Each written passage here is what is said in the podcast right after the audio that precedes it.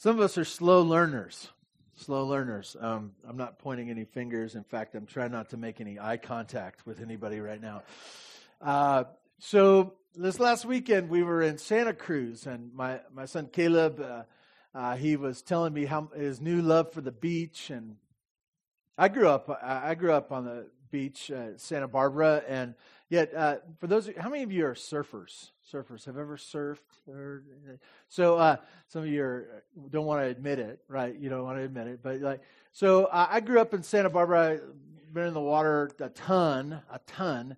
Uh, there really aren't waves in santa barbara. They're kind of protected from the channel islands and so uh, there's not these huge surf it's not really a huge surf town it's more of a beach town but santa cruz is a surf town uh, and so my son goes up there and he says, Dad, it's super fun. You go out there and uh, you just get wrecked. You get wrecked. And so he's learning all this new lingo and shacked and wrecked and rad.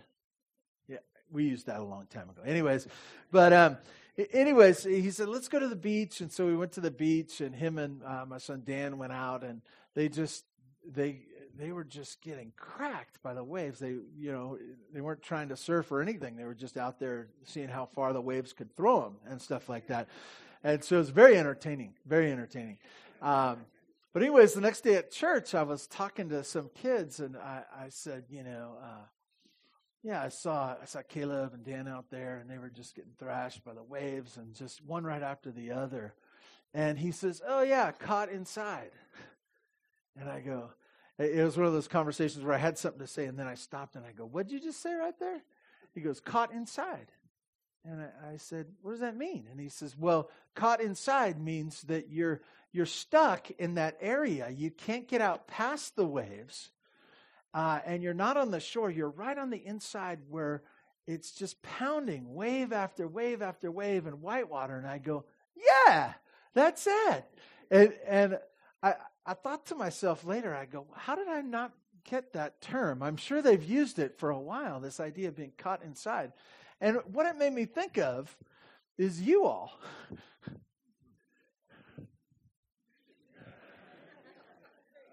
My life as well. Sometimes we get in those those places where you're like, I just feel like I'm getting pounded wave after wave. And the problem with being caught inside, right? For those of you who have, you, now have a term for what life has been like for you. Uh, you you get knocked by one wave, and you can't find, you know, you, when you finally find up, right? The next wave comes, knocks you down again, and knocks you down again, knocks you down again. And as I look at the scriptures, especially in the book of Ecclesiastes, I thought, what a great picture uh, for what we're struggling with. Trying to find meaning in a life that seems meaningless. Trying to find purpose and uh, that which is eternal in the midst of things that are temporal. And so uh, I want to start out for those of you who are caught inside. Uh, we are talking this morning about those things that we can enjoy and will find joy in this life right now. If you turn in your Bibles to Ecclesiastes chapter 9. If you were here two weeks ago, I already preached this message, um, but you've forgotten it already, so I'm going to do it again. No, I only got halfway through, and so I, I stopped and I said, I got to get to this stuff. Anyways, I will review for those of you who weren't here um, and go through God's Word. Such an important passage for us here today. I, am glad you're here today. I'm glad I'm here today to, to go over this passage. Uh, I hope that it's uh, beneficial for your own soul uh, as you seek to find meaning in this life. If you'd stand in honor of God's word, I'd like to read to you uh, Ecclesiastes chapter 9, starting in verse 7. And God's word says this Go eat your bread with joy and drink your wine with a merry heart, for God has already approved what you do. Let your garments always be white. Let not oil be lacking on your head. Enjoy life with the wife whom you love all the days of your vain life that he has given you under the sun, because that is your portion in life, and in your toil at which you toil under the sun. Whatever your hand finds to do, do it with all your might. For there is no work or thought or knowledge or wisdom in Sheol to which you are going. God, we ask your blessing on your word. Uh, we ask that you would instruct our hearts and heal our hearts. Um, God, some of us have lived a life of frustration uh, because we've been doing it wrong. And God, I ask that you would free us from our own bad choices and help us to walk with you. God, thank you for your guidance. Thank you for this life and the joy that can be found in it. We pray this in Jesus' name. Amen. You may be seated. So, context of the book, what we've already talked about. Uh, when things aren't right, and the, really the last passage and passages have, have brought it to death, really to when things aren't right, and that the end for all, whether you're righteous or unrighteous, is death. Nobody escapes. It, uh, it's not just that the good die young or the bad die young, the bad die because of what they have done. It's neither of those things, that all die when death awaits um, and life may not seem worth it, uh, when you come to grips with the fact that everyone's going to die, sometimes you say, well, what makes this day and what I'm doing worth it? Uh, it's in light of those things that we come to our passage this morning. If you were here two weeks ago, I, I had four things to enjoy, and I'll go through them uh, quickly, and then I, I want to go through a list from the passage of things that steal our joy. Okay? The first thing to enjoy, verse 7, is this enjoy your meal. Enjoy your meal. It speaks of uh, going, eating bread, and drinking wine with a merry heart, for God has already approved what you do. Uh, this idea of a meal, both food and drink, uh, comes up over and over again. And it's a very fascinating thing because a meal is nothing. How many meals have you eaten? A lot, right? A lot. Uh, what was your best meal that you've ever eaten? You may be able to pick that out, but what was your hundredth best meal that you've eaten? Right? Was it this breakfast this morning, or was it yesterday for lunch? Like, like what is it? It's just a temporal, uh, simple thing, and yet he says, he says to eat and to drink this picture of the simple, really almost breathing of life, to do this with joy and a merry heart. To find joy in the simplicity of just a meal. To find joy in what you're eating and, and that idea that, that just a simple meal. And, and how to do that, he says, because it's, it's already been approved by God. It's already been approved by God. And you can go back to verse 1 in the chapter and see that he's speaking of the one who is righteous, the one who is righteous, the one who's following after God, the one who's doing what God wants you to do. The life that you're, you're checking in with God for every step that you make, every, everything that you're doing. You, when you're taking a step, you're saying, God, what do you want me to do? That's what righteous living is. It's you're not making it up as you go. You're looking and checking in with God and saying, God, what do you have for my life? And he says this it's already approved by God.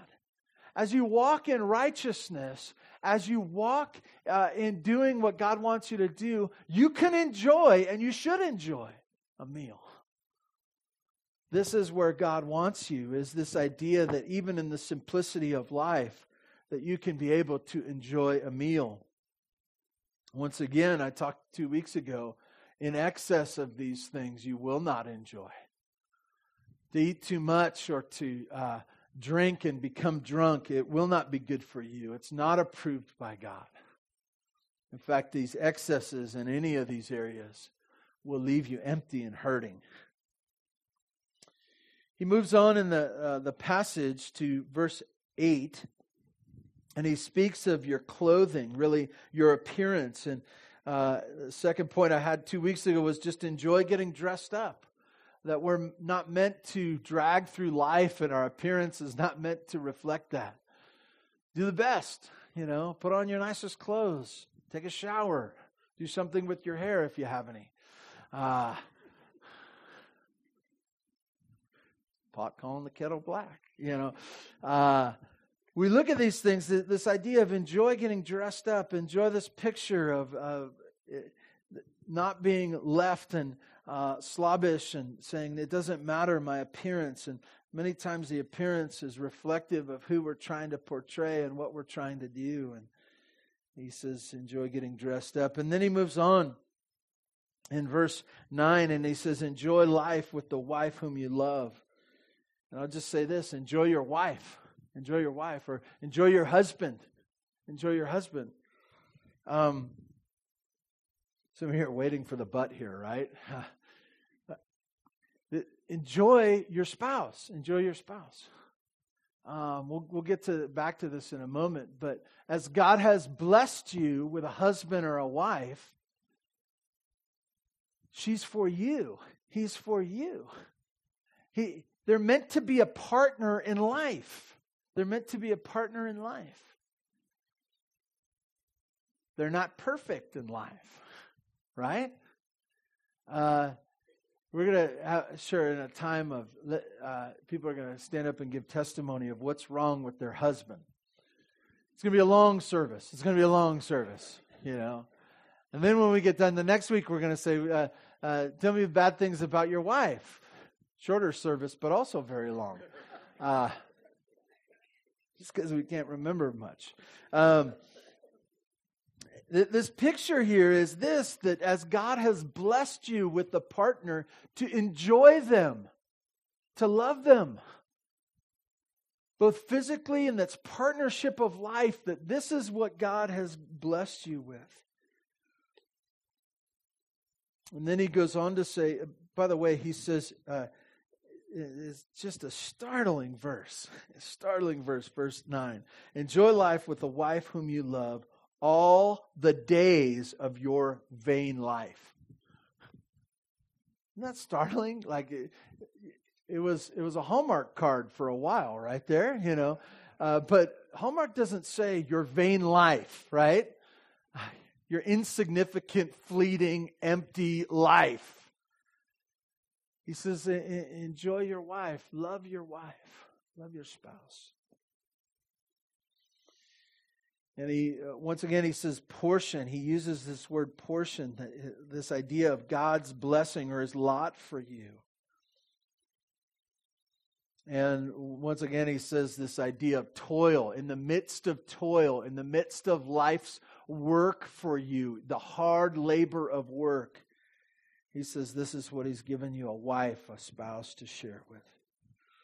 And then lastly, to enjoy your work. Verse 10 Whatever your hand finds to do, do it with all your might.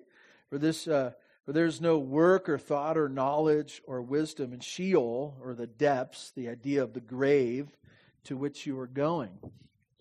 And the picture there is that enjoy your work today, right? Because there's a day where you, you won't be able to work anymore. It's interesting.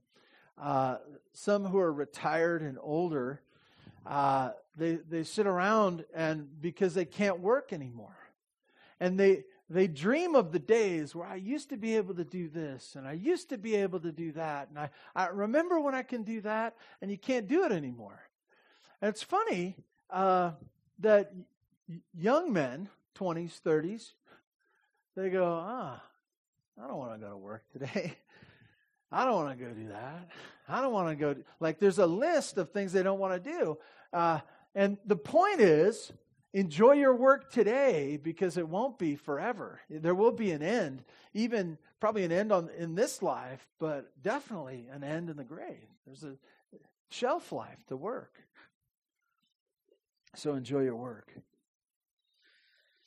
So now we come to what steals your joy. And I, I want to really focus on this this morning this idea of what steals your joy. We're called to enjoy in the book of Ecclesiastes, but uh, it's not that easy sometimes.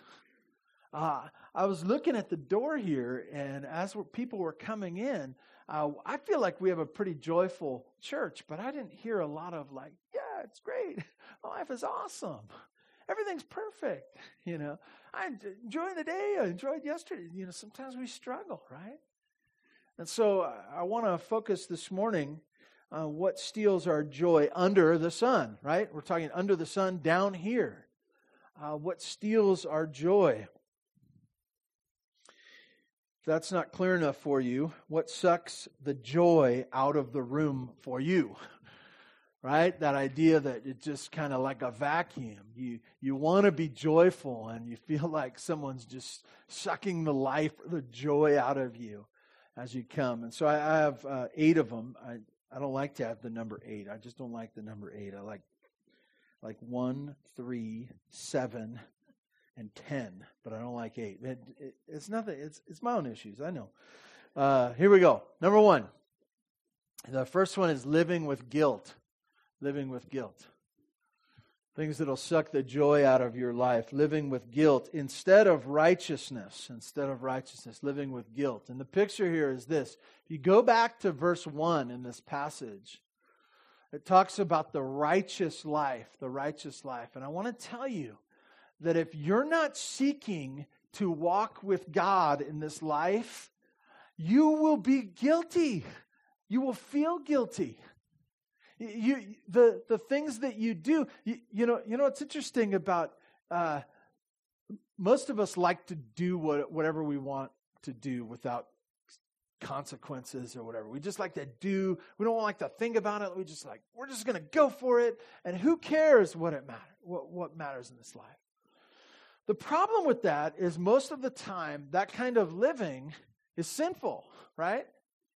And so you can go and, and, and sin is satisfying for a moment. Probably not the right word, right? It's fun for a moment. There's a taste that's good for a moment, right? The problem with sin is it doesn't taste very good long term. And what happens is this that if we're not seeking to, to walk in righteousness, checking in with God, the minute we sit down, the minute the, the, the party's over, we're left in our sin, which brings about guilt that sucks the joy out of your life and of mine. Living in guilt instead of righteousness will not be the life approved by God. Approved by God. You know, uh, your sins will weigh you down, right? I'd say it this way that, that guilt will poison every well, will poison every well. It will ruin every meal. It will ruin uh, the, the atmosphere in your household. It will, it will cause you to stay awake at night. And I want to tell you this. I want to tell you this. Some of you are saying, well, I've tried to walk in righteousness, but I've made some mistakes and I failed. And the, this is the point of Jesus, right? Jesus went to the cross. Not that we would have a righteousness of our own, but that we would have a righteousness that's found in Him and forgiveness and cleansing from the guilty things that we have done. You know, uh, everyone everyone likes to talk these days about unreasonable guilt and like, you know, you shouldn't feel guilty about that. You, you know what? Uh, we should feel much more guilty than we do. There's plenty of things that we do that we haven't even thought of, right? But the point of righteousness, of seeking to please God, and forgiveness that's found in Jesus brings us joy. Brings us joy. And I want to tell you, your guilt will bring you down, it will ruin you. And so, uh, as guilt poisons every well, confession to God, forgiveness from Jesus because of what Jesus do, has done, and you walking in obedience with your Father will bring freedom. Bring freedom. Number two, uh, things that will suck joy from your life, um, will ruin that for you under the sun, is that forgetting that God is your provider, planner, and God overall forgetting that God is your provider, planner, and God over all. I have a plan. I have a plan. Maybe some of you have said this before. I have a plan. I have a schedule for this week. I know where we're going. This is what we're going to do. God, let me tell you my plan. Let me tell you what's going to happen here. Let, let me tell you uh, where I'm going to live and how I'm going to live. Let me tell you about my kids, how many kids I'm going to have, what they're going to be doing, what they're going to grow up to be. Let me tell you about where I want to see this going and what job I'm going to have. Let me, let me tell you about this, God. And you, God, could you just make all this stuff happen, these plans that I have? It's not the way this goes. Ecclesiastes could be known as just a book of the disappointments of life, right? The plans of man that didn't go so well. But but for us, what will what will kill our joy is that when we forget that God is our provider, planner, and God over all. Sometimes we tell God, I have another plan. Sometimes we tell God, I have a better idea than your plan, God. And as we look at this, we forget that even as he speaks of the wife, he says, This is your portion. This is your portion. If we could just remember when it comes to our wife, our children, our job, our situation, our health, all these things, if we can remember as we experience them daily to say this, this is our portion. This is what God has provided for me today. This is where He has me today. It may be totally different tomorrow. It may change. But this is what He has for me today. And He is my planner provider. He is the one, my God over all. That was number two, forgetting. Number three, waiting for joy to hit you instead of living and instead, w- waiting for joy to hit you, but instead uh, living a life of ingratitude. Ugh. Ruin your joy. Um, sometimes we sit there at the uh, breakfast table or, or we lay there in our bed and we say, I'm ready to be joyful. God knocked me out of bed with joy this morning. Instead of saying, This should be my pursuit. And, and guess what? In that vacuum of of waiting for joy to come, guess what slips in most every time? Ingratitude, complaining. You have anything you could complain about today? Do you think you can think of one or two things that you could complain about today? It's funny how complaining is like something that comes to us very quickly. We don't even have to be thinking, it just fills our mind and then it comes out through our mouth. And then uh, if we encourage our brother or sister around us, they can start complaining too, right? And we can just spread to be a complaining church. We can do it in the fellowship hall after over some nice snacks. Um, I want to tell you that ingratitude, ingratitude, it, it, you know, it's like it, it wipes out joy. It wipes out joy. And if we wait for God to hit us with joy, He will sometimes but for us to think of ourselves as pursuers of joy. We're looking for it, we're seeking after it. Number four, uh, one of the things that will ruin joy for you is thinking that you and your life are supremely important. Thinking that you and your life are supremely important. As you look at this, this book, the book of Ecclesiastes that we're looking at, chances are it was Solomon. And Solomon was known as number one, number one all the time. Richest man, wisest man, king. Just uh, most wives and girlfriends, number one, right? He, he was known to be number one, right? That, that, you know, he, he wore the shirt number one, and they, you know, they go, yeah, there he is. Everyone else had to have two or some larger number, you know.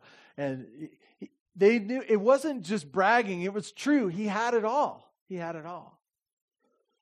And yet you look throughout this book, and the word that comes up vanity, fleeting, meaningless, things that are passing over and over again. Uh, I want to tell you what will suck joy from your life uh, so quickly is this idea that you and your life are supremely important. Um, I'm not going to look for a show of hands, but uh, did any of you speed on the freeway? Did, any of you get? I realize this is kind of touchy talking about this because we live in Tehachapi and some of us go to Bakersfield. And why are those trucks on the road going so slow? It's like, you know, it's like snail races up the hill, right? And I got things to do. I'm super important. And you start getting agitated, right? You start getting agitated and you're like, I got I got someplace to be. Because if I'm not there, the world's going to end. The world's going to end. You think about uh, the stress and over, you, you know, sometimes we talk about, I'm so stressed out right now. I'm so overwhelmed. And you say, well, why? And you say, well, I didn't wash my car this week. Oh, okay. Or I, am going to be late to work. By the way, if uh, if you're stressed out because you're going to be late to work, chances are you're late to work every day, right? Uh, you, probably it's something normal, right? Uh, because if it's not something normal, it's not that big of a deal, right? And, and this idea that, that we somehow have some place to be that's so important. Or, or that we are like, like we have something to do. And if it doesn't get done, the world is going to fold up and everyone's going to die. As I look at this passage, I, consider my own life and what stresses me out, what overwhelms me, uh, what things that I, I take upon myself that I feel the whole world hinges on. And in verse 9, it says this it, it tells me to enjoy my wife of 25 years. I've Been married 25 years. And five days? Five, five days, yes. Six. Six today. We'll say six. Um, uh, it says to enjoy my wife but by the way, by the way, I'll talk about marriage here for a moment because I'm an expert now, 25 years. Uh, uh, how, how does your stress, how does your stress and you being overwhelmed and the the grouchiness that comes with it and the shortness, how does that affect your marriage? How does that affect your spouse? That's tough, isn't it? Got so many important things we need to do. My life is so important. But, but it says this it says this in God's word. It says, Love your wife, love your wife in your vain life. The, the, this is such a subtle and hard point for us to get is this that we're not that important. We're not that important. Some of you say, Well, yes, I am. You live in Tehachapi, I just want to remind you, okay? It knocks us down to size, right? You know, people say, you, call somebody up and you say, I want to speak to somebody. Oh, yeah, who, who is this? This is Kevin. Kevin who? Kevin Bosler. Like, like they're supposed to know who that, like, Bosler with a B. Uh, uh, yes, where, where, do you live, sir? Uh, Tehachapi. I'm sorry, sir. What, what was that? Can you spell it? That's down by Riverside, right? No! It's a beautiful place of four seasons. Never heard of it. I live in Bear Valley Springs. Yeah, they don't even know. I want to tell you, our lives are insignificant. Our lives are insignificant. And that's not bad. That's not bad. In fact, it would help us. It would help us to not become so stressed out and uh, to stress out our families and uh, to be uh, more pleasant and enjoy life more is to remember that this life is vain. It matters, this life matters, but it doesn't matter as much as you think it does. And it's not worth, it's not worth losing your joy of the moments of this day. It's critical stuff for us, thinking that you and your life would be supremely important. Uh, he'll suck the joy out of your life.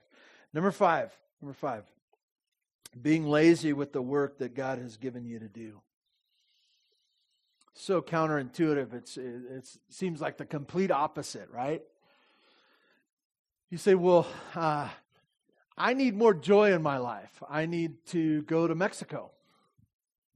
I need to have a bigger house. I need to have uh, a, a, fan or air conditioning. Like, right? You know, uh, these are the things that I need to be happy.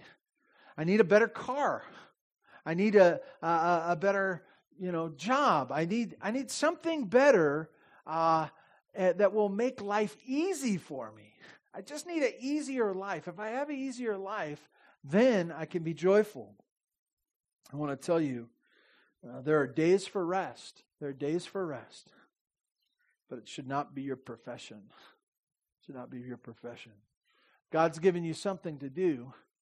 In fact, it says, do it with all your might. Do it with all your might. For our youth ministry, um, best week of the year. Best week of the year. You're, you're wondering what that is. Maybe some of you know already. Best week of the year.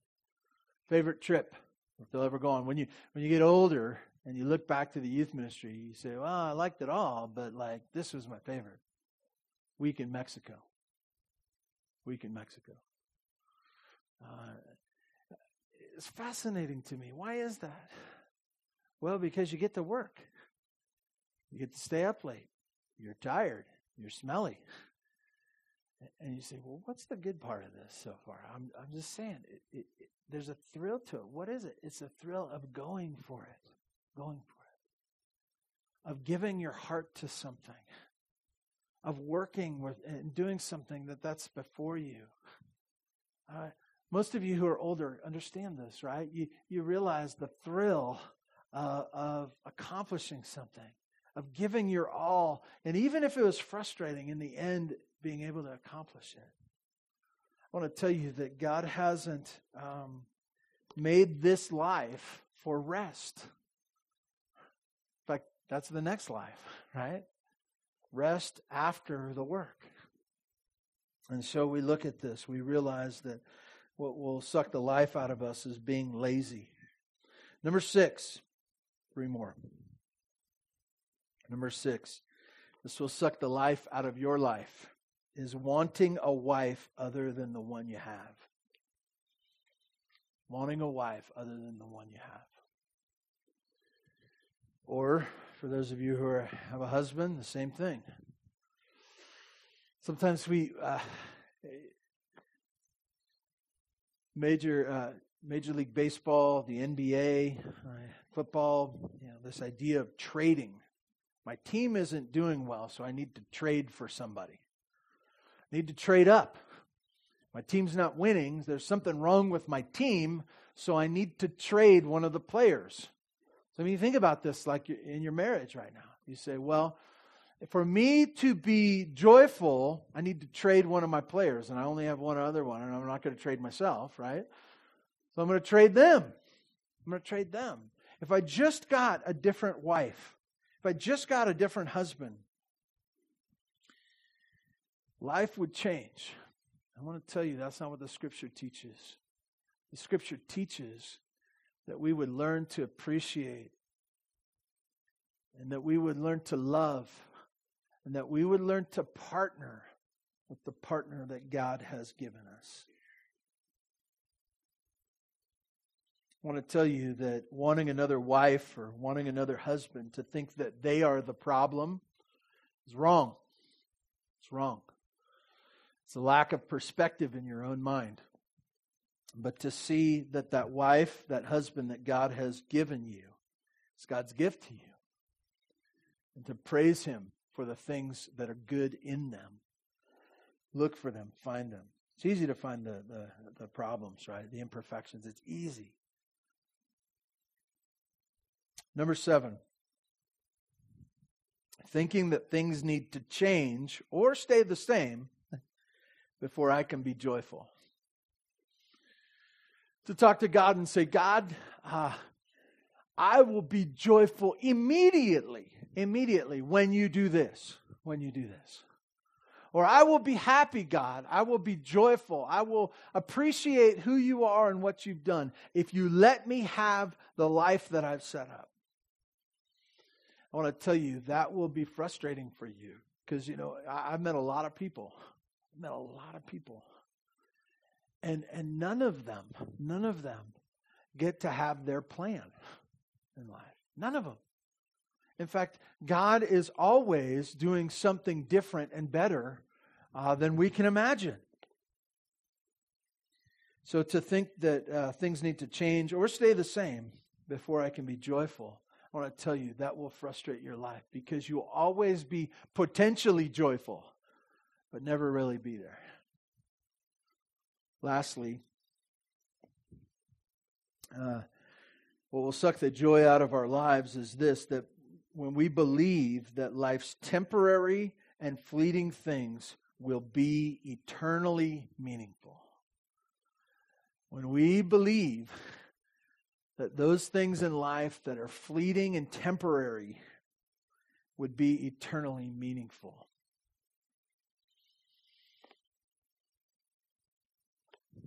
It's the great ripoff, right? It's the elixir in a bottle sold by a uh, traveling salesman. I looked up the whole snake oil salesman. It's pretty interesting. You want to check it out. I don't, I don't have time to unpack it this morning. But this idea that says here, this will solve all the cures of your life. That this uh, aspirin or this uh, thing or this possession or, or this step in life, this will change your life forever. The book of Ecclesiastes tells us over and over and over and over and over again. It tells us that this life is temporary.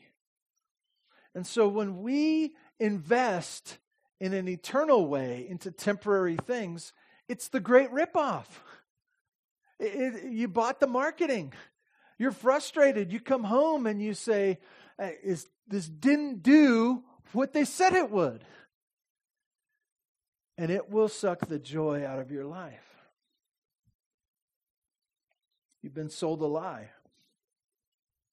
That there's something out there that will make life eternally meaningful for you, other than the one who created you.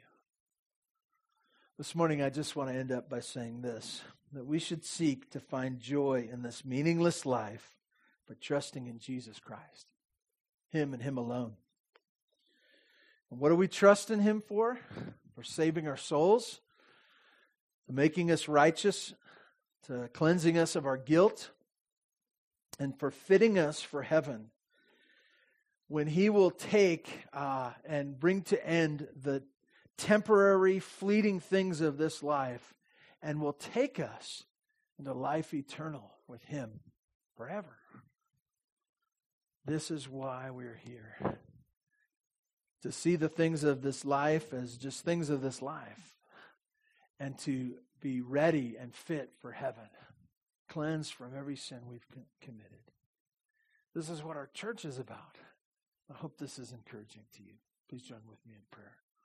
God, thank you so much for this morning. Thank you for the blessing of being with your people, uh, hearing from you, from your word. God, I ask that you would take this time and uh, mark our hearts with it. Make it something permanent in us. God, we're so forgetful. We get sucked into the joyless living of this meaningless life. And God, this is not your intention. God, help us. May we be a church of joy that comes from you. God, we thank you for this time. In Jesus' name, amen. Thank you so much for.